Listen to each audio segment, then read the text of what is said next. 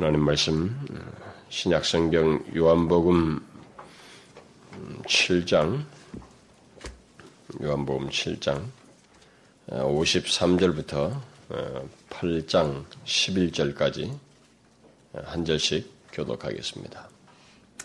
실제적인 내용은 뭐 2절부터지만은 이렇게 함께 묶여 있는 것이 7장 53절부터입니다. 그래서 53절부터 11절까지 한 절씩 교도하도록 하겠습니다. 다 각각 집으로 돌아가고 예수는 감남산으로 가시다. 아침에 다시 성전으로 들어오시니 백성이 다 나오는지라 앉으사 저희를 가르치시더니 서기관들과 바리새인들이 간음 중에 잡힌 여자를 끌고 와서 가운데에 세우고 예수께 말하되 선생이여 이 여자가 간음하다가 현장에서 잡혔나이다. 모세는 율법에 이러한 여자를 돌로 치라 명하였거니와 선생은 어떻게 말하겠나이까? 저희가 이렇게 말하면 고소할 조건을 얻고자 하여 예수를 시험함이러라. 예수께서 몸을 굽히사 손가락으로 땅에 쓰시니 저희가 묻기를 맞이 아니하는지라. 이에 일어나 가라사대 너희 중에 죄 없는 자가 먼저 돌로 치라 하시고 다시 몸을 굽히사 손가락으로 땅에 쓰시니 저희가 이 말씀을 듣고 양심의 가책을 받아 어른으로 시작하여 젊은이까지 하나씩 하나씩 나가고 오직 예수와 그 가운데 섰는 여자만 남았. 예수께서 일어나사 여자 외에 아무도 없는 것을 보시고 이르시되 여자여 너를 고소하던 그들이 어디 있느냐 너를 정죄한 자가 없느냐 대답하되 주여 없나이다 예수께서 가라사대 나도 너를 정죄하지 아니하노니 가서 다시는 죄를 범치 말라 하시니라.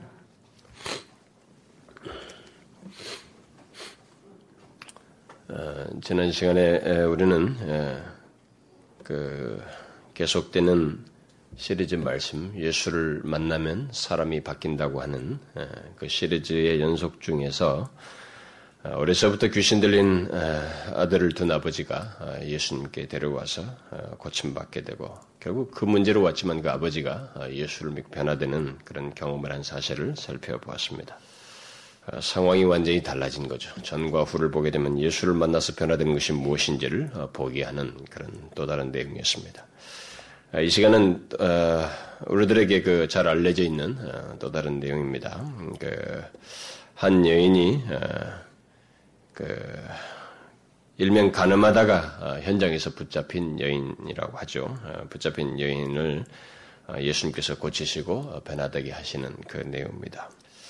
여러분이 가진 이 성경을 잘 보시면 그 오늘 읽은 말씀 그 53절부터 이 8장 11절까지 이렇게 음, 가로가 쳐져 있습니다. 가로가 쳐 있는 것을 발견하게 될 것입니다. 아, 그것은 어떤 유력한 사본들 속에 이것이 없기 때문이다. 이렇게 일반적으로 없어서 이것을 가로치하려 했다. 그래서 후대 다른 음, 어, 좀 유력치 않은 그런 뭐 다른 자료들에 근거해서 나온 것이어서 그렇다. 아, 이렇게 일반적으로 말을 합니다. 아, 그러나 이, 오늘 본문이 그, 이 삽입된 것은, 어, 그 다른 사본들도 많이 있습니다. 뭐 이런 얘기는 뭐 할 필요도 없겠습니다만, 그래도 혹시나 해서 그렇습니다. 뭐 다른, 어, 자료에 에, 이런 것이 나와 있고, 또 이 내용이 어, 누가복음의 그 21장 어, 38절 뒤에 연결지어서 나오는 일단 사본상으로 이 내용으로 쓰는 분명한 어, 정경인 사실인데 이게 과연 요한이 기록했느냐라는 문제 때문에 머뭇거려서 이렇게 후대에 삽입된 것으로 어, 이렇게 어, 일반적으로 말해집니다. 그러나 특별히 그 사도 요한의 제자였던 파피아스라는 사람이 어, 사도 요한의 모든 자료들을 잘 설명하고 어, 그 해석한 그런 자료들이 남겨진데 거기에 이 내용이 있어서 사도 요한의 기록물인 것으로 보편적으로 말을 하고 있습니다. 그런데 이제 문제는 뭐냐면은 뭐이 어, 본문이 왜 이 자리에 오는 문제입니다. 이 자리 위치하는 이 문제가 이제 그래서 좀 어려운 문제가 됩니다.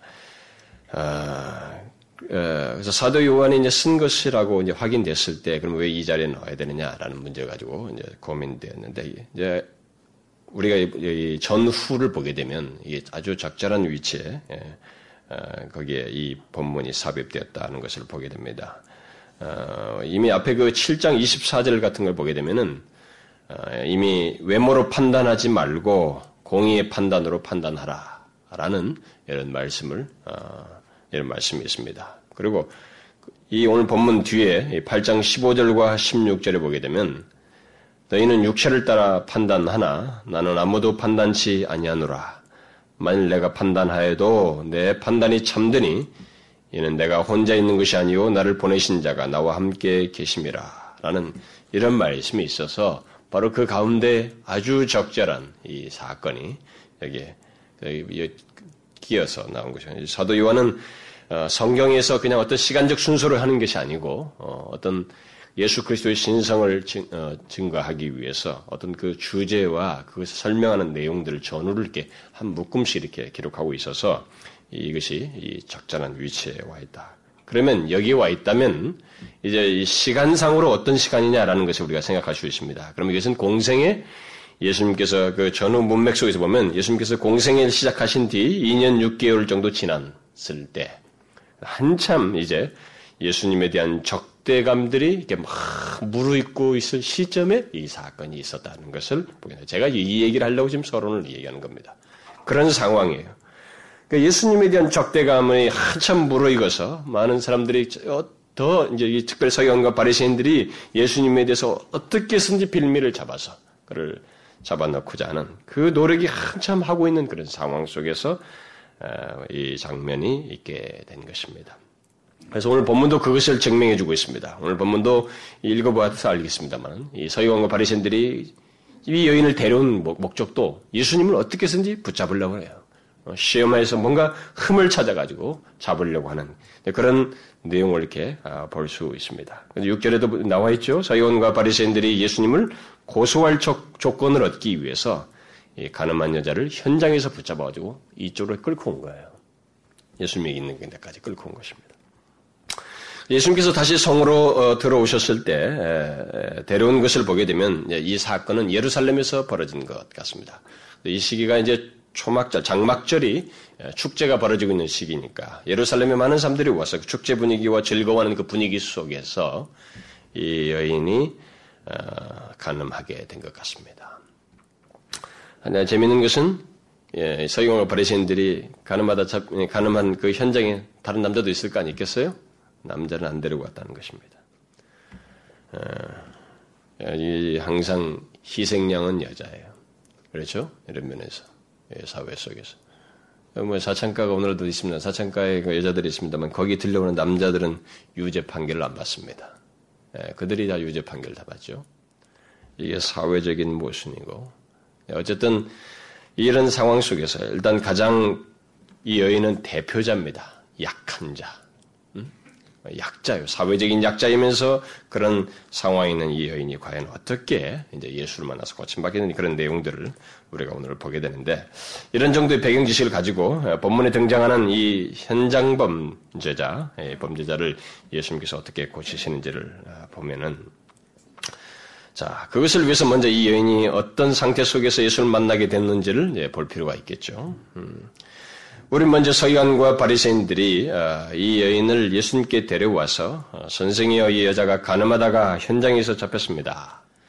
그런데 모세는 율법에 이러한 여자를 돌로 치라 명하였거니와 라고 이렇게 말을 한 것을 통해서 우리는 이 여인이 어떤 여자인지 어떤 상태에 있었는지를 알 수 있게 됩니다. 이 여인은 결혼한 여자라는 것이죠.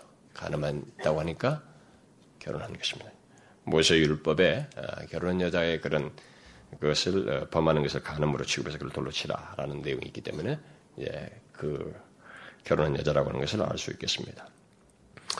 그 아, 가늠하다가 현장에서 붙잡힌 이 여인이 어, 서기관 이 여인을 서기관과 바리새인들은 놀랍게도 산해드린 공회로 데려와서 어, 거기서 재판을 해야 되는데 그쪽으로 하지 않고 놀랍게도 이 예수님을 시험하기 위해서 이 여인을 예수님께로 끌고 왔다는 사실입니다. 그러니까 이 여자는 어디까지나 도구예요. 어? 결국 그녀는 어, 그들에게 이렇게 붙잡혀서 어, 사람들이 많은 곳으로 이렇게 끌려오게 된 것입니다. 당연히 여인에게는 싫어할 상황이죠. 뭐 자기가 잘못한 것까지 그것도 좀 수치스러고 여러 가지 죄책감과 두려움도 생겼을 텐데 그것을 마땅히 처리할 자리로 데려가는 것이 아니라 사람들을 있는 걸 끌고 와서 결국 예수님 앞에 사람들이 많은 자리로까지 끌고 왔으니까 이런 장면에 이끌려오는 이 여인에게 있어서는 굉장히 수치스럽고 힘든 이런 상 장면이라고 생각할 수 있겠습니다. 당연히 싫어했을 것입니다만은 예, 바리새인과 서기관들은 여기서 2절에 기록된 대로 예수님께서 자기에게 나온 사람들에게 예, 지금 가르치고 있는데도 어, 그 사람들이 둘러 있었겠죠. 머리들이 있을 텐데 가르치고 있는데 개의치 않고 그 가르치심을 스톱시키는 거예요. 끊어버리면서 끌고 들어온 것입니다. 이 여인을. 아, 그리고 이 장면이 이 아침에 일어났다고 그러죠. 2절에 보니까 아침에 일어났습니다. 자, 이런 상황 속에서 어, 비록 이 여인이 죄를 범하긴 했지만 바리새인들이 그녀에게 취한 태도는 이 여인의 입장에서 보면 굉장히 혹독하고 모욕적이고 수치심을 느끼고 또 이 자기가 알고 있는 지식에서 바리새인과 서기관들의 그 예리한 시각에서 법적인 율법적인 시각을 가지고 보면은 자기는 모세 율법을 범했기 때문에 거기에 사형에 해당하는 어떤 일이 있을 것이라는 것을 아는 알게 되었을 때 이 여인은 굉장히 두려움과 그런 것들을 가지고 있는 상태에서 이렇게 질질질 끌려와서 여기까지 왔다. 그러니까 상당히 이 여인으로서는 비참한 상황이죠. 아, 그렇게 억지로 결국 이 여인은 예수님께 나와 나오게 되었습니다. 여러분 어떻습니까? 여 인이 예수님 앞에 나오게 된 것은 어, 우리가 우리가 지금까지 보아온 사람들과 좀 다르죠. 지금까지 보아온 사람들은 예수님께 이런 식으로 나오지 않았습니다. 예수를 만나서 변화된 사람들의 다 나온 장면은 어떻게 했어요? 자신들이 다 원해서 했습니다. 뭐 누구의 인도를 받든 어떻게 했든 뭐 몸이 아파서든 상황이 급박해서든 뭐 자식이 죽어서든 간에 예수님을 필요로 했고 자신들이 절박하게 필요로 해서 원했습니다. 그분에게 가면 된다. 그래서 다 자신들이 원해서 예수님을 만나고 싶어서 다 나왔습니다. 그래서 고침받은 사람들인데 오늘 본문에 나오는 이 여인은 지금까지 살펴던 사람과 다르죠. 어, 죄를 짓다가 현장에 붙잡혀서 사람들에게 끌려서 억지로 예수님 앞에 나왔습니다. 그녀는 당연히 예수님을 어, 만나리라고 생각도 안 했을 것이고 또 원치도 않았을 거예요. 어, 뭐 전혀 생각지 못하는 것입니다. 그저 죄 짓다가 잡혀서 억지로 끌려왔는데 그게 바로 예수님 앞이었던 것입니다. 자, 이런 상황에서 여러분 지금까지 우리가 살펴봤던 예수를 만나 사람 바뀐 이런 많은 사례들과 연관지어서 여러분들이 생각할 때 혹시 이런 생각이 들지는 않습니까? 아, 이렇게 온 사람도 이렇게 억지로 끌려와서 죄 짓다가 그것도 죄 짓다가 억지로 끌려온 사람도 예수님으로부터 고침받을 수 있는가? 아니, 예수님을 만나서 고침받으려면 마음의 준비가 있어야 하지 않는가? 최소한 이러이런 모습 정도는 가져야 하지 않는가? 뭐 이런 생각하지 않습니까? 그러나 지금까지 살폈던 사람들은, 예, 우리가 여러분 살폈던 사람들을 잘 이렇게 회고해 보시면, 그들이 예수님께 나오기 전에 고침받을 수 있는 조건과 상태를 가지고 있지 않았습니다. 예. 여러분, 그렇죠? 그들이 고침받은 자격과 어떤 조건을 가지고 있는 건 아니었습니다. 그들이 나름대로 어떤 마음을 준비하고 있어도, 이게 그 준비를 가지고 왔어도, 그들이 고침받게 된 구체적인 작업은 온 다음에 예수님에 의해서 됐습니다. 그렇죠? 예수님에 의해서 된 거예요. 물론 예수님께 나올 때 예수님이 어떤 분이신지에 대한 이해와 어떤 여린 믿음과 어떤 기대를 가지고 왔습니다. 그러나 그렇다고 해서 그것 자체가 그들을 구원하게 했다고 말할 수 없어요. 예, 그 자체가 어, 그의 영혼이 자유함을 얻게 되고 죄사함을 얻은 것은 아닙니다. 결정적인 것은 나와서 예수를 인격적으로 만나고 그분에 의해서 고침받는 일이 있어야만 하는 것입니다. 그 다음 작업이 중요한 거죠. 우리가 이미 보았다시피 그들은 모두 예수님 앞에 나와서부터 그 다음부터 실제적인 고침받는 일이 있게 됐습니다. 그런 맥락에서 볼 때 가장 중요한 것은 예수님 앞에 어떤 사람이 이렇게 아, 나왔다는 것, 자신이 그 나왔다는 그 사실보다는 그를 고치시는 예수님의 주권이 중요한 것입니다. 그분의 은혜가 중요한 거예요. 우리가 항상 기억할 사실이 이것입니다. 주님께 나온 사람보다도 나온 자를 고치시는 주님이 더 중요하고 결정적이라는 사실을 생각해야 됩니다. 이것을 깨닫기까지가 사람이 좀 어려워요. 왜냐면 교회 나올 때 처음에 이 세상에서 뭐 부러울 것 없고 문제가 없는 사람들이 잘 나가는 사람들이 교회를 나와서 예수를 다음에 자신들이 그렇게 예수를 필요로 하지 않기 때문에 예수가 결정적이라는 생각을 하면 내가 원하면 된다. 이런 생각들이 있는 거예요. 아니라는 것입니다. 우리들의 심리 속에는 예수님 앞에 나오려면 아, 또는 구원을 받으려면 최소한 이러이러해야 한다. 뭐 이런 모습을 갖고 또 이런 마음의 준비를 가져야 한다는 생각들이 있습니다. 그래서 어떤 사람은 예수를 믿으라고 이렇게 전도를 하다 보면 마음의 준비가 되면 가겠습니다. 좀 더 선한 사람이 되어서 가겠습니다. 이런 말을 해요. 그러나 그런 사람들은 평생 예수님 앞에 못 나옵니다. 왜냐하면 인간은 부패하여서 그것을 스스로 해결할 수 없거든요. 구원은 나의 노력 때문에 얻는 것이 아닙니다. 또 내가 선하거나 잘나서 주어지는 거 아니에요. 성경을 보면 예수님 당시에 똑똑하고 잘난 사람들이 많이 있었지만 예수님 만나서 구원, 구원 얻은 사람들은 주로 자신의 결핍을 느꼈던 사람들이에요. 세리, 죄인들, 장기들, 그런 사람들이었습니다. 그리고 평범한 사람들이었어요. 어부와 같이. 이렇게 평범한 사람들, 부족을 느낀 사람들이었어요. 그런데 이 세상에서 잘난 것이지, 일단 구원해서 하나님이 그 사람들을 변화시키고 영화롭게 해서 영원한 하나님 나라에 그들을 딱 두면 이 세상에서 잘난 표지, 표지와 이런 껍데기들은 아무 의미가 없는 거예요. 거기는 아, 이 세상에 최고의 권세를 가지고 황제를 누렸어도 거기서는 변화된 사람의 입장에서 보면 하나님 나라에 서면 과거의 경력과 아무 상관없는 비록 이 세상에 세리였을지고 죄인이었고 창녀였을지라도 하나님 변화돼서 그 자리에 와 있어 영화롭게 된 사람이면 누구와 비교할 수 없는 영광스러운 사람으로 와 있는 거예요. 하나님은 그 시각으로 보는 것이지 우리야 이 땅의 시각을 끝없이 주장하다 보니까 이 세상에서 뭐 잘 나가면 뭐 잘 나간 줄 굽실거리고 난리를 치고요. 그 사람은 그리고 자신들은 뭐 예수 같은 건 필요 없다. 그 결핍을 못 느끼는 거예요. 그래서 구원을 못 받는 거예요. 그리고 상관없어요. 우리들은 높은 권자와 똑똑한 사람들이 많이 구원받는다는 논지를 가질 필요 없습니다. 교회가 다 이 세상에서 못 살고 가난하고 무슨 뭐 더럽고 추하고 죄인들로 가득 차도 상관없어요.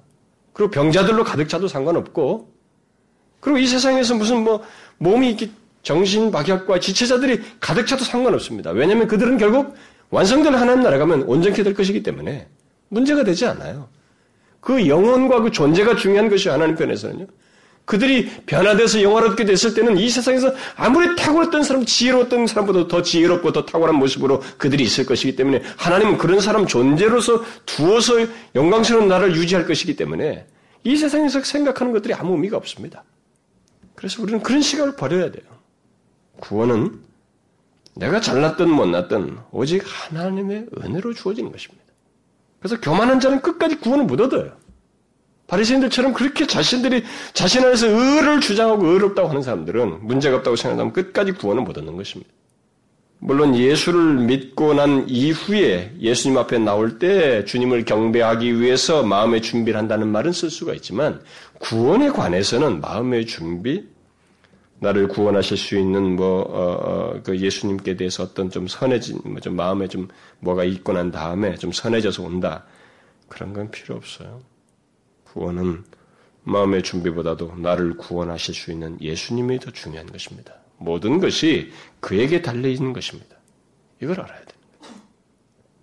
사실 예수 앞에 나오는 자는 그가 마음의 준비를 했던 오늘 본문 여기처럼 준비 없이 죄 짓다가 잡혀왔던 상태는 근본적인 면에서 똑같습니다. 근본적인 면에서 똑같다는 것은 어떤 면에서 그렇다는 거예요? 인간이 주님 앞에 나오기 전까지 인간은 도토리 기적일 뿐이에요. 뭐 저 사람이 더럽고 좀 여러분 그렇지 않아요. 이 세상에서 드러난 죄인들 있잖아요. 우리가 드러난 죄인 뭘로 합니까? 사기치고 도둑치고 뭐 어? 장녀하고 뭘 하? 여러분 그들과 이 인간 사이에서 하나님 보실 때 죄가 다를 것 같습니까? 정말로 달라. 천만의 말씀이에요. 여러분 신사고 젠틀해도 일상 속에서 그렇게 젠틀한 가운데 부부하고 살아도 속에 더러운 생각, 욕구, 욕망, 막 자기밖에 모르면서 품는 욕심과 분노와 질주 이런 죄악은 똑같은 거예요. 하나님 편에서 볼 때는 토출의 기적인 것입니다. 예수 앞에 나오는 모든 인간은 모두 죄인으로서 오는 거예요. 죄인으로서 예수를 만나는 것입니다. 죄를 짓다 왔든 숭고하게 살다 왔든 예수님 앞 앞에 오기 이전의 인간은 모두 죄인이에요. 그걸 우리가 알아야 됩니다. 그런 면에서 사람에게 그 사람에게 이끌려서 이 예수님께 나온 이 여인은 지금까지 살펴던 사람들과 다를 바가 없습니다. 똑같아요. 똑같은 조건으로 온 것입니다. 그러므로 중요한 것은 예수님이고 그분을 만나서 그 이후에 있을 일이에요. 예수님 만나서 그 다음에 있을 그 뒤의 일입니다. 중요한 것은 바로 그 다음부터예요. 결정적인 것은 그겁니다. 그 뒤로 그 뒤에 예수님께서 고치시고 그 과정 속에서 예수님을 이렇게 반응하는 것, 그분을 향하는 것, 그분을 믿는 것 이것이 중요한 것입니다.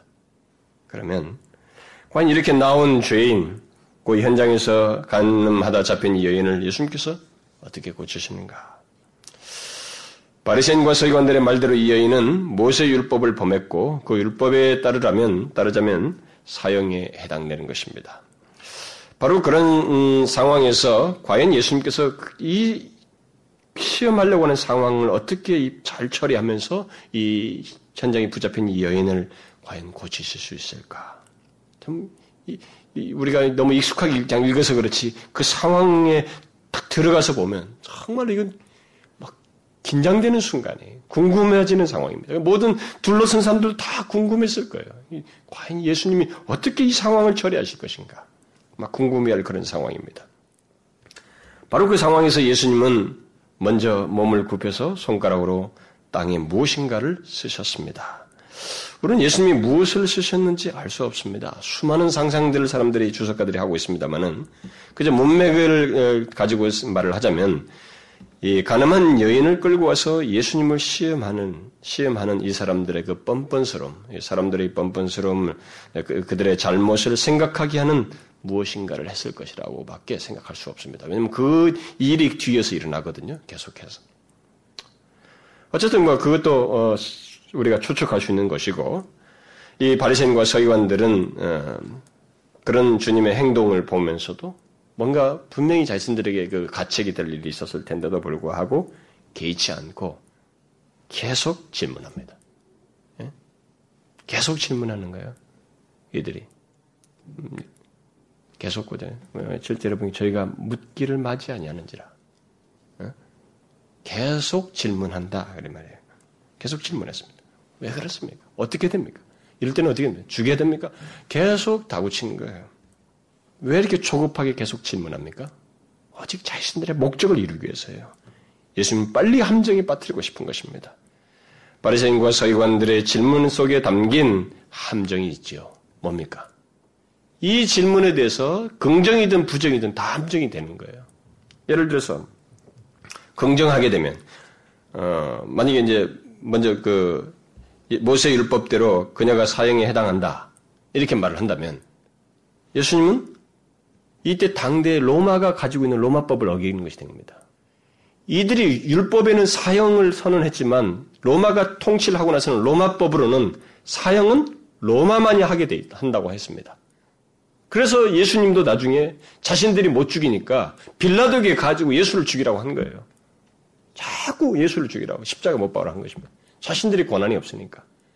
막 신을 모독했다고 해서 당장 죽이고 싶었습니다. 뺨을 때리면서 제사장들이 난리를 쳤다고요. 그렇지만 자신들이 할 수가 없었기 때문에 빌라도를 독촉한 겁니다. 로마에 총독을 부탁해서 죽여란 말이지. 그 로마법이에요, 이게 지금. 로마가 자기 권세 아래 있는, 제국 안에 있는 모두 사형 집행권에 관한 하는 최종 권한은 로마가 갖는다라고 했습니다. 그러니까 이들이 그걸 못하는 거예요. 그러니까 이거면 로마법을 어기는 겁니다. 그럼 어떻게 하겠어요? 이 이제 이 건수가 되는 거예요. 예수님의 이미지도 손상되겠죠. 그동안에. 어? 원수를 사랑하라고 하면서 뭐 여러 가지 그 어, 사랑의 메시지를 계속 전했던 예수님에 대해서. 그래서 지금 모세 율법대로 돌로 치라고 했다면은 야, 어쩌면 이들은 실제로 돌로 쳐서 죽이고 예수님이 로마의 법을 거스리도록 자신들을 선동해서 이렇게 했다고 하면서 모든 죄를 전가시켜버려 예수에게 다 덮어씌울 수도 있었던 것입니다. 가능한 일이에요. 이렇게 되죠. 반대로 이 여인을 돌로 쳐서는 안 된다고 예수님께서 말을 한다면 이거야말로 바리새인과 서기관들은 모세의 율법을 이, 이 예수가 어, 격화시키고 거스렸다고 하면서 그를 잡으려고 더 선동할 것입니다. 분명한 근거를 가지고 선동하겠죠. 두 가지 정답이 다 걸리는 거예요. 부정과 긍정이. 이 자신들의 질문에 대해서. 그런 질문 앞에서 주님이 대답을 하시는 겁니다. 너무나 놀라운 대답을 하시는 거예요. 두 가지 대답 중 그 어떤 것도 하지 않으시고 하나님의 영원한 원리, 대원리를 선언하신 것입니다. 너희 중에 죄 없는 자가 먼저 돌로 치라. 얼마나 절묘하고 놀라운지 모르겠어요. 우리가 이 진리를 하나님 말씀을 보면 볼수록 너무 탁월하고 놀랍습니다. 그냥 읽을 수 없는 내용들이에요. 이 상황에서는 너무 절묘하고 놀라운 말씀을 하신 거예요. 주님은 모세 율법도 무시하지 않으시고 동시에 죄를 무조건 용인하지도 않는 그야말로 하나님의 영원한 원리를 그 상황에서 선언하신 것입니다. 어떤 원리예요? 그것은 최종적인 심판을 하거나 형벌을 부과할 수 있는 한 가지 조건이 있다는 거예요. 한 가지 조건에 대한 것입니다. 어떤 조건입니까? 그것은 죄 없는 자여야 한다는 것입니다. 죄 없는 자여야 한다. 주님은 사실 돌로 치는 것을 허락하고 있는 것입니다. 뭐 오해하면 안 됩니다, 이 본문을. 돌로 치는 걸 허락하고 있어요. 그런 면에서 죄에 대한 심판과 형벌이 있어야 함을 인정하고 있습니다. 그러나 그것은 오직 한 가지 조건 안에서만 가능하다는 거예요. 조건에서만 그렇게 할 수 있다는 것입니다. 바로 흠이 없고 결함이 없는 자가 돌로 칠 수 있다. 사형을 주기, 집행할 수 있다. 형을 부과할 수 있다. 그것은 여기 죄가 없는 자라는 것은 죄를 지어본 적이 없는 이라고 하는 그런 근본적인 의미까지 포함되어 있어요. 그런 사람이 할 수 있다. 죄와 전혀 상관이 없는. 이건 하나님 나라의 원리예요. 하나님의 원칙입니다.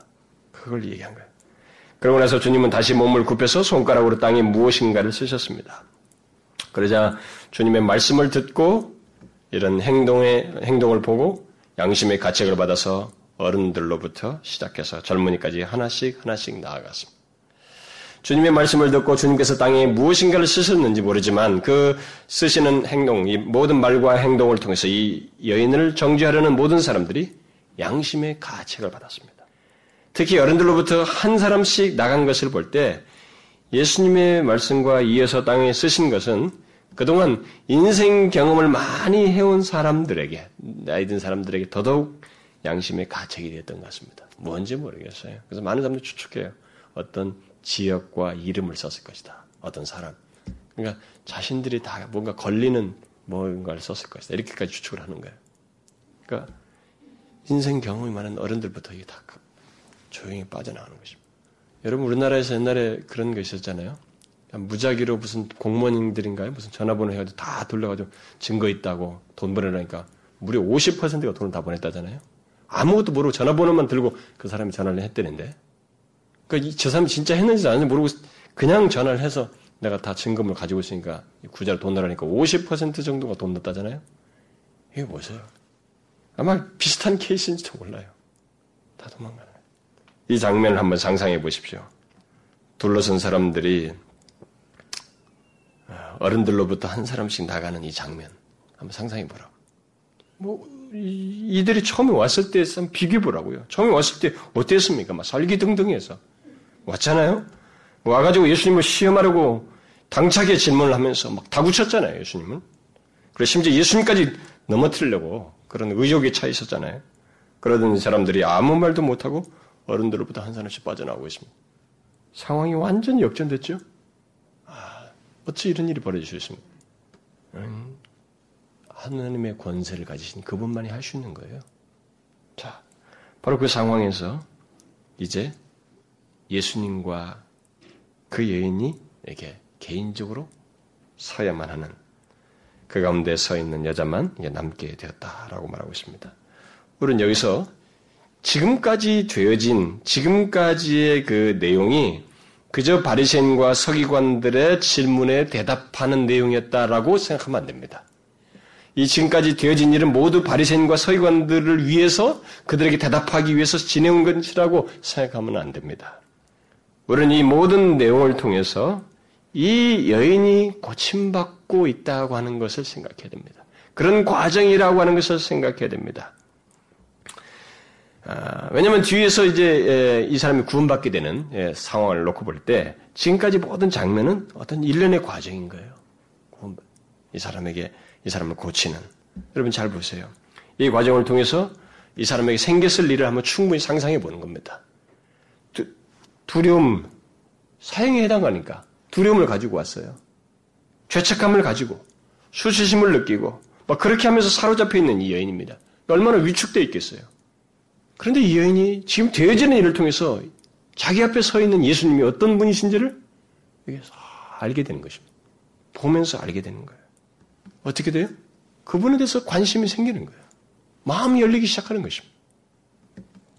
최소한 그동안의 일을 통해서 이 여인은 자신의 시선을 예수님께 돌리지 않을 수 없는 거예요. 관심과 이 뜻을, 마음을 쏟지 않을 수 없었을 겁니다. 왜냐하면 자신을 빌미로 해서 예수님까지 내모는 그 상황에서 예수님이 위험을 가지고 이 상황을 분위기를 완전히 압도하고 있습니다. 둘러선 사람들을 다 되돌려보내고 있어요. 그 거친 마음들을 다 거꾸로 뜨리고 돌아가게 하고 있습니다. 그녀는 그 경이롭고 놀라운 장면을 목격하면서 예수님을 주목하지 않을 수 없었을 거예요.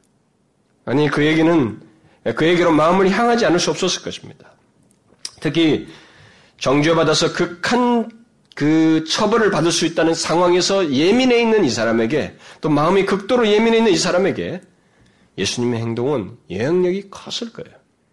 아니 그녀를 사로잡기에 충분했을 것입니다. 뒤에 이 여인이 고침받게 된 것을 보게 될 때 그런 반응이 이 여인에게 있었을 것이라고 생각하는 것은 당연합니다.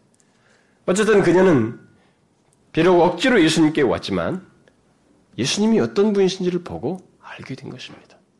그리고 이 과정을 통해서 그녀는 어, 예수님께 이제 마음을 여는 긍정적으로 반응하는 어떤 그런 일이 있고 난 다음에 어, 예수님의 어떤 말을 듣게 되는데 그러나 조심할 것은 있습니다. 지금까지 이것을 가지고 우리는 뭘 말할 수 없어요. 그걸 가지고 자격을 말하자는 게 아닙니다. 이 사람에게도 하나님의 주권적인 은혜의 역사에도 항상 기계적으로 있지 않고 우리 인격이 어떤 식으로든 주님께 반응하는 일이 함께 있다는 것입니다. 조화롭게. 분리할 수 없는 내용으로서 있다는 것입니다. 이 여인에게 당연히 그게 있었을 거예요. 그 다음에 이제 중요한 것은 이 여인에게 그러나 그것으로 아니라 꼭 있어야 할 무엇인가가 있습니다. 뒤에 그녀가 예수님의 말씀에 순순히 반응한 것을 보게 되면 이 여인은 지금까지 되어진 일을 통해서 마음이 어, 마음을 열기 시작했던 것을 우리가 생각할 수 있습니다. 이런 과정과 결과를 생각하게 될 때 일단은 어, 사람들이 어떻게 해서라도 예수님이 어떤 분이신지를 듣고 알도록 기회를 주는 것이 필요하다는 것을 배우게 됩니다. 우리가 우리 주변에서도 말이죠. 물론 이 말을 어, 사람들을 뭐 끌고 오듯이 무조건 교회 데려와야 된다 이 말은 아닙니다. 어, 이미 예수를 믿는 사람에게 그것은 있을 수 없는 일이에요. 그렇게 무지막지하게 응? 강압적으로 사람들을 예, 교회를 데리고 오는 것은 있을 수 없습니다. 어떤 부모들은 뭐 자식을 막 진짜 그렇게 하는 사람도 있어요. 막 그렇게 해서 될 일은 아닙니다. 그것이 아니고 여기 이 여인을 통해서 긍정할 수 있는 한 가지는 우리 주변의 어떤 사람들이 심지어 남편이든 자식이든 어, 부모든 그들이 스스로 예수님이 어떤 분이신지를 알게 될 것이라고 생각해서는 안 된다는 것입니다. 그래서 그들의 의지에 전적으로 맡겨서는 안 된다는 거예요. 그러면은 안 옵니다, 인간은. 영원히 안 와요. 일단 예수님이 어떤 분인지를 듣고 알 수 있도록 기회를 분명하게 줘야 돼요. 왜냐하면 비록 본인의 의지와 상관없이 예수님께 왔더라 할지라도 이 여인이 예수님이 어떤 분인지를 보고 알게 됐을 때 그 전혀 생각지 못했던 여인이 예수님을 알, 보면서 마음이 열릴 수, 열리게 된 것입니다. 열리게 됐고 구원을 얻게 되었거든요. 그런 구원의 역사를 경험하게 된 것입니다. 그래서 우리는 이 여인, 여인을 우리 자신과 어, 우리 주변의 다른 사람들과 연결돼서 실제로 생각해 보아야 됩니다. 사람들에게 끌려와서 죄책감과 수치심과 모욕감을 느끼면서 잔뜩 움츠려 있고 저항적인 마음을 가지고 있는 이 여인에게 여인이 자기 앞에 계신 예수님을 보고 점점 마음을 누그러뜨리면서 주님께로 마음을 여는 것처럼 누구든지 교회 올 때 처음에 다 예수님 말씀만 하십시오. 이런 사람 아무도 없거든요. 싫고 저항감 있고 불편하고 그런 게 다 있는 것입니다. 그러나 그들이 와서 예수를 알게 되고 예수가 어떤 분인지 알게 될 때 그 중에는 마음이 여는 사람이 있는 거예요.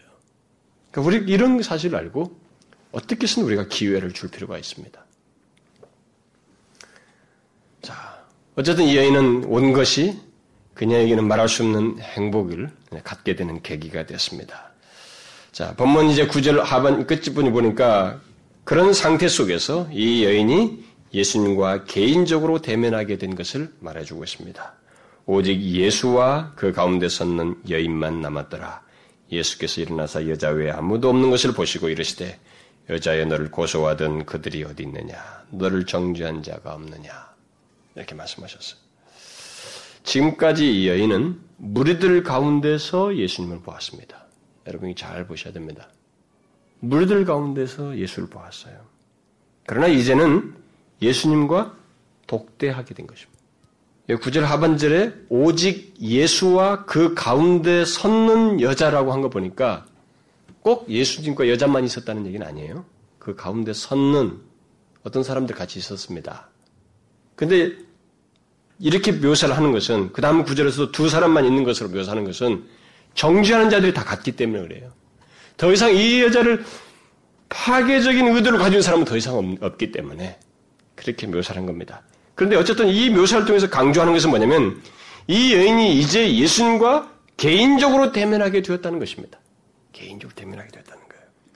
이것은 우리에게 아주 중요한 사실을 시사합니다. 어, 어떤 한 사람이 예수님을 인격적으로 어, 알고 만나고 어, 구원을 얻는 과정에서 이런 독대가 있어야 된다는 것을 우리에게 말해줍니다. 아, 예수님을 개인적으로 영접하고 믿게 되는 상황 앞에 모든 사람은 서야만 한다는 것입니다. 이런 사실 때문에 구원을 예수님과 개인적으로 대면한다. 구원은 개인적이다. 이런 말을 쓰는 것입니다. 초기에 구원받는 과정에서 그 말을 쓸 수 있어요. 구원은 개인적이다. 그러나 그 이후는 개인적이란 말은 안 됩니다. 그 이유는 공동체 속에서, 몸체, 지체 속에서 구원이 이루어 나가는 거예요. 그러나 처음 예수를 만나서 구원을 얻는 그 문제를 얘기할 때는 그야말로 구원은 개인적이고 예수님과 대면해야만 하는 것입니다. 개인적으로 대면해야만 해요. 바로 그것을 우리에게 시사하는 것입니다. 가족들이 예수를 믿으니까 내가 일단은 교회라고 하는 곳, 교회당이라는 곳에 와가지고 예수를 믿는 사람다고 하는 사람들 그 사이에 끼어 있으니까 뭐 나도 언젠가 구원받겠지. 그거 없습니다. 성경은 그런 거 말하지 않아요. 아닙니다. 구원은 우리 개인이 예수님과 대면하여서 그를 개인적으로 또는 인격적으로 믿음으로써 얻게 되는 것입니다. 아내가 믿으니까 나도. 아, 농담스럽게 그런 사람들 많아요. 우리 아내 믿으니까 뭐, 나도 언젠가 뭐 구원 받겠죠. 저도 천국 가겠죠. 농담스럽게 그런 말 전도담 많이 듣습니다. 그저 놀림이죠.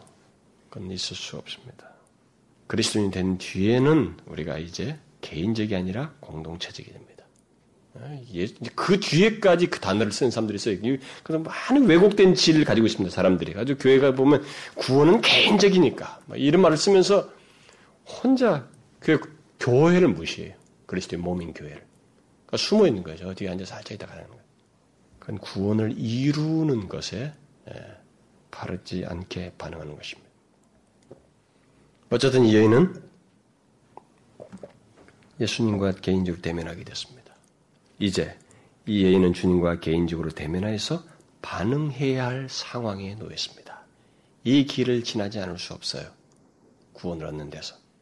주님은 그 상황에서 이 여인을 구체적으로 고치시기 위해서 개인적으로 말씀하십니다. 놀라운 말씀을 하시죠. 먼저 주님은 이 여인을 여자여라고 부르십니다. 주님은 일찍이 가나 혼인 잔치에서 모친 마리아를 여자여라고 불렀습니다.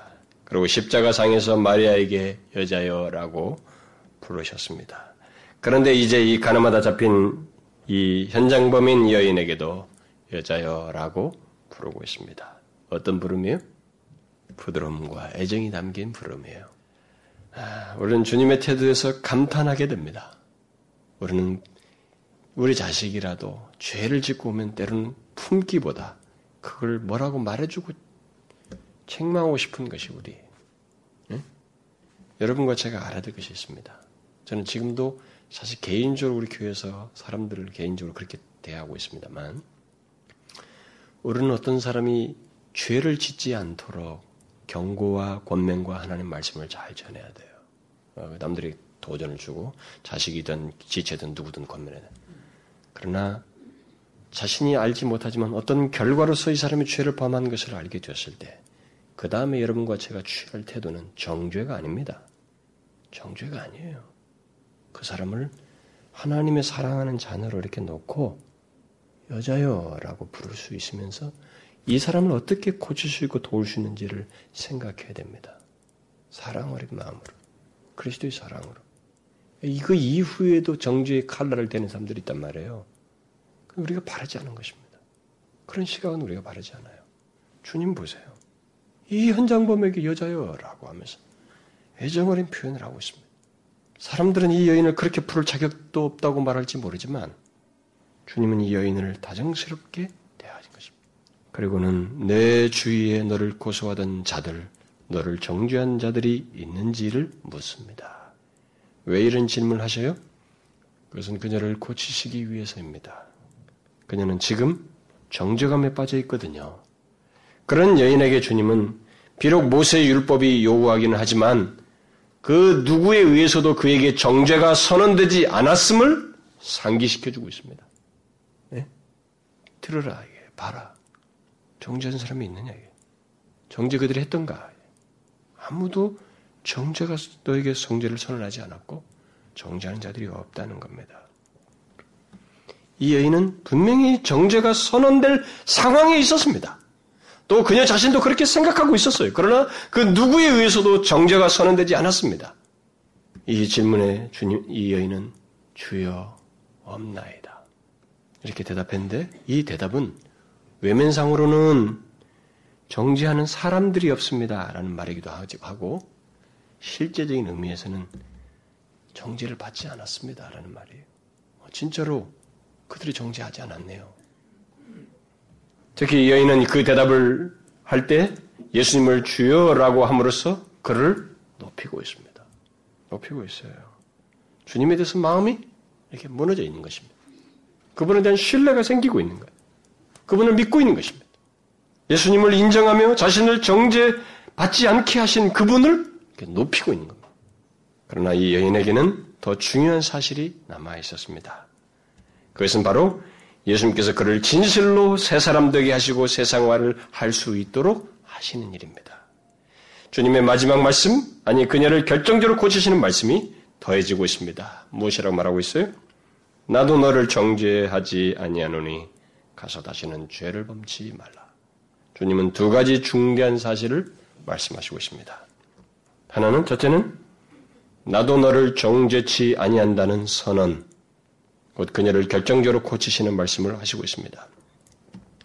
주님은 사람들을 만지거나 또는 어떤 수단을 이용해서 고치시기도 하셨습니다. 아, 사람 고친 거 보면은 사람을 변화시킬 때 그러나 많은 대부분의 것이 말씀으로 고쳤어요.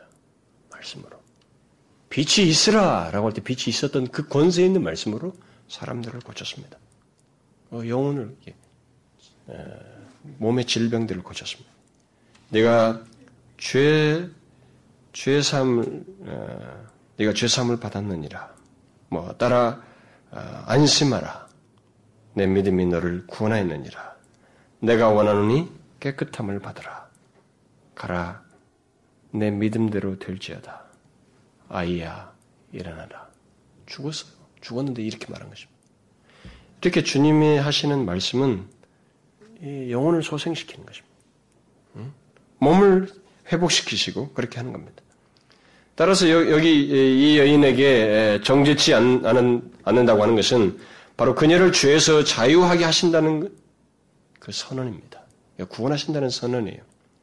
그런데 우리는 의문이 생길 수 있습니다. 말씀으로 그러면 이 사람을 죄를 구원하신다는 것인가? 죄에서? 아닙니다. 근거가 있어요. 무슨 근거로 정죄치 않는다고 말합니까? 어떤, 어떤 사람은 예수님께서 하나님만이 정죄할 수 있는데 나는 정죄, 아, 정죄하기로, 정죄할 권한이 없다. 이렇게 말씀하심으로써 판결을 유보하셨다는 거예요. 응? 피하셨다는 것입니다. 또 어떤 사람은 이 여인이 현장의 범이라고 하는 증거가 불확실하다는 거예요. 이 사람들이 모함 있는 사람들이 데리고 왔을 뿐이지 불확실하기 때문에 나는 정죄치 않는다라고 말했다는 것입니다. 다양한 설명들을 하는 사람들이 있어요. 그러나 일찍이 주님께서 유대인들의 이 상태를 보고 니느웨를 얘기하면서 내가 니느웨다가 복으면 저 사람들이 너희보다 더 낫단 말이지. 그렇게 하면서 이 세대의 그 주님을 거스르는 그들을 정죄하셨습니다. 앞에서 이미 주님은 정죄하셨어요. 정죄하셔요, 주님은. 또 여러 사람이 예수님을 잡아왔고 그녀의 반론이 없는 것을 보게 될 때 실제로 가늠만 현장에서 붙잡힌 여자 맞아요. 그러면 무슨 근거로 죄 있는 여자를 정죄하지 않는다는 것인가? 그것은 자신의 예견된 죽음을 근거로 해서 다시 말해서 그를 믿는 모든 자의 죄를 십자가에서 담당하실 것을 근거로 해서 그렇게 말씀하시는 거예요. 지금까지 고치는 자들의 모든 구원은 다 그리스도의 대속의 근거에 사는 얘기입니다. 여러분 구약의 모든 것도 그들이 짐승의 피를 드렸지만 다 그 모형이에요. 근데 그들은 다 예수 그리스도의 죽으심을 근거해서 구원을 받는 것입니다. 그 죄사함을 받는 거예요. 이제 예수님께서 직접 오셔서 이런 선언을 하신 것은 자신의 죽음을 예견하고 하시는 것입니다. 죽음의 근거에 사는 거예요. 주님은 이 땅에 우리의 죄를 지시고 죽기 위해서 오셨습니다. 그러기에 그를 믿는 자들은 바울이 로마서 8장 1절에서 말한 것처럼 예수 그리스도 안에서는 정죄함을 받지 않는 그런 사람을 되는 것입니다. 그것을 지금 선행적으로 말씀하시는 거예요. 그러니까 나도 너를 정죄치 아니한다는 것은 그녀의 죄와 그녀를 자신의 죽음으로 근, 죽음을 근거로 해서 분리시키고 있어요. 무슨 말인지 아시겠어요? 이 여인의 죄가 있습니다.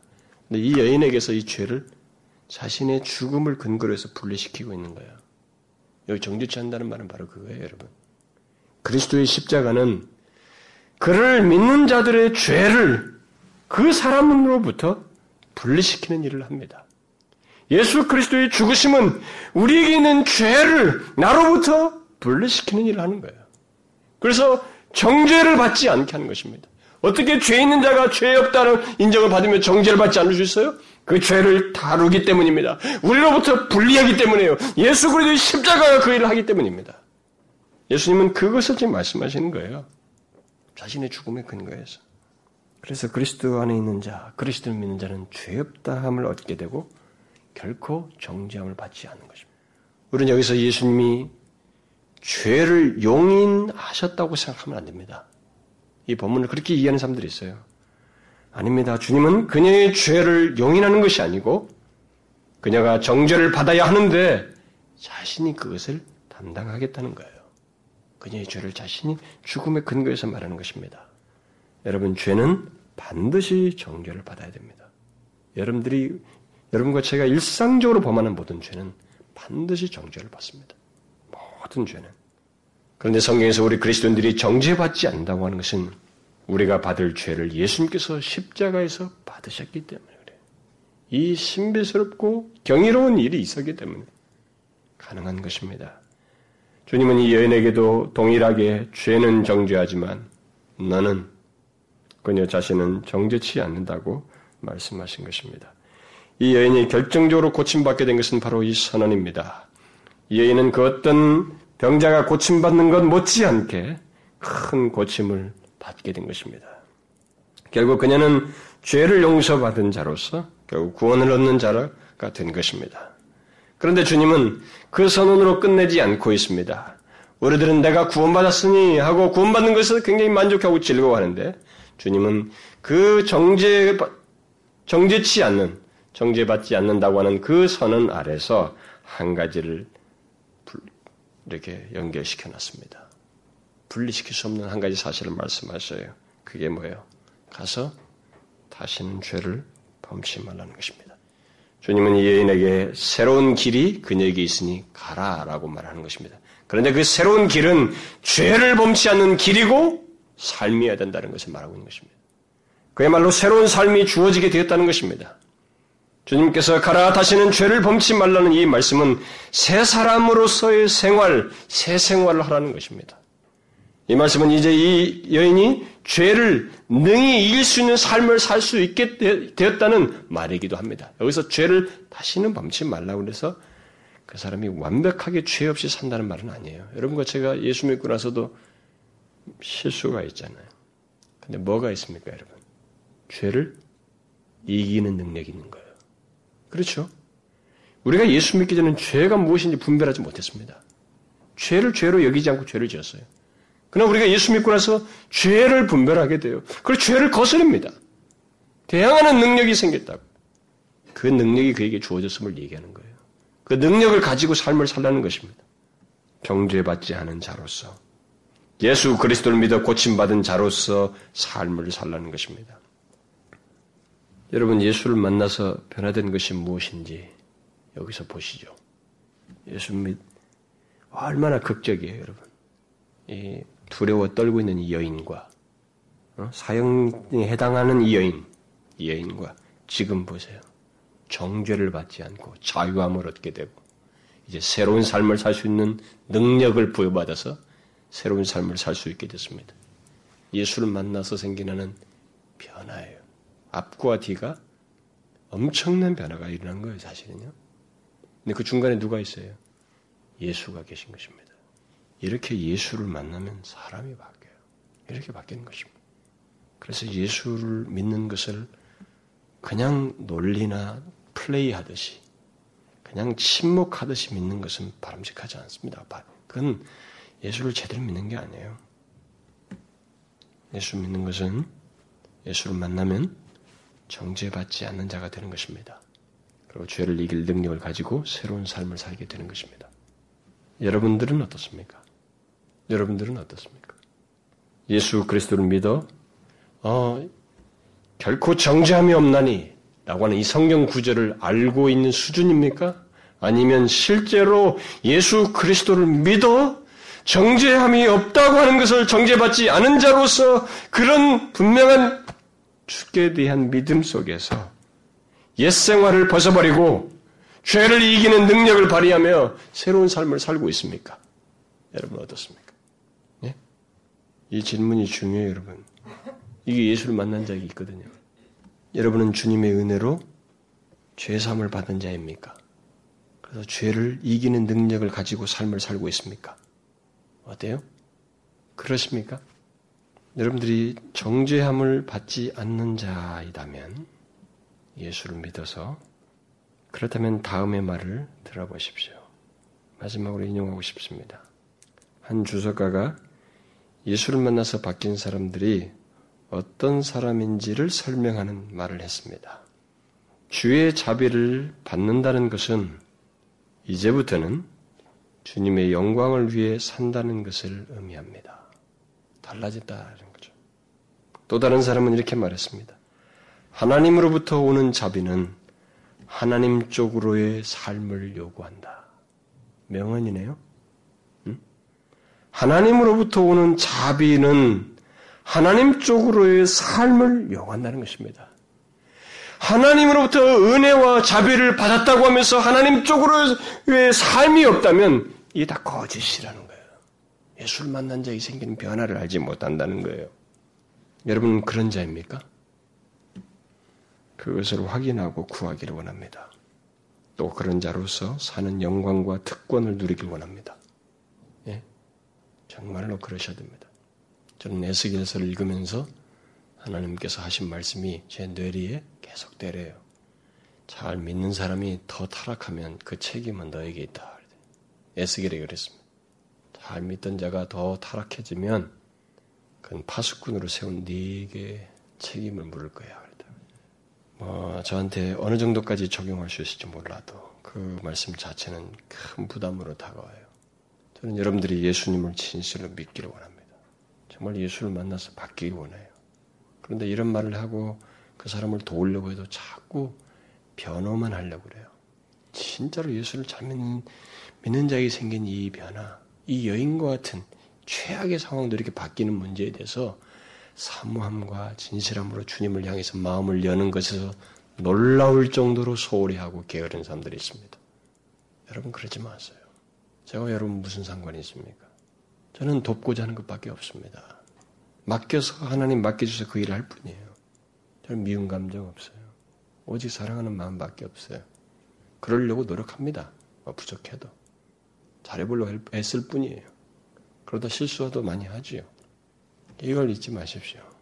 제가 소원은 그렇습니다. 이 말씀을 전하면서 저의 소원은 우리 가운데 최악의 사람이라 할지라도 나도 너를 정죄치 아니하노니. 그러니까 정죄받지 않는 사람으로서 사람이 되는 것이고 그 다음 정죄받지 않는 사람으로서 사는 것. 그런 삶을 사는 사람이 되는 것. 그것을 위해서 돕고 섬기는 것. 제 소원이에요. 그러니까 여러분 진실하게 좀 그러기를 원하십시오. 여러분이 생각하는 방식대로 예수 믿으려고 하지 말고 주님을 진실로 알게 됐을 때 어떤 일이 일어나는지 그분을 어떻게 대하는지를 알고 좀 반응하는 일이 있길 바란다는 거예요. 저는 우리 교회 모든 지체들이 영적으로 퇴보하기보다 타락해지기보다는 주님을 진실로 믿게 되고 정죄함을 받지 않는 자가 되고 다시 죄를 짓지 아니하는 하나님 쪽으로의 삶을 사는 그런 모습이 있기를 원합니다. 영적인 진보가 있기를 원해요. 하나님께서 그리 해주시기를 구합니다. 기도하겠습니다. 아버지, 이 여인보다도 못한 뭐 그런 모습을 우리도 주님 앞에 서기 전에 가졌고 그건 부인할 수 없는 것입니다. 이 여인이 현장범이라고 해서 더 악하다고 말할 수 없는 동일한 그런 모습들이었지만 우리에게 예수를 듣게 하시고 예수 그리스도를 알게 하시고 그분을 향해서 마음을 열 수 있도록 기회를 주시고 이끌어 주신 하나님 진실로 예수 그리스도를 믿어 더 이상 정죄함이 없는 자로서 살고 그리고 정죄함을 받지 않는 자가 아, 아, 새로운 삶을 더 이상 죄를 짓지 않는 아, 죄를 이기는 능력을 가지고 살아가는 그런 삶을 살는다는 것을 알고 우리가 그런 삶을 살기를 원합니다. 하나님, 이 세상을 그냥 예수 믿는다고 하는 그런 이름만 가진 것이 아니라 실제로 정령 예수를 믿으면 예수를 믿는 자로서 그런 삶을 사는 변화의 모습을 분명히 가지고 증거하는 저희들이 되기를 원합니다. 그렇게 인도해 주옵소서. 예수 그리스도의 이름으로 기도합니다. 아멘.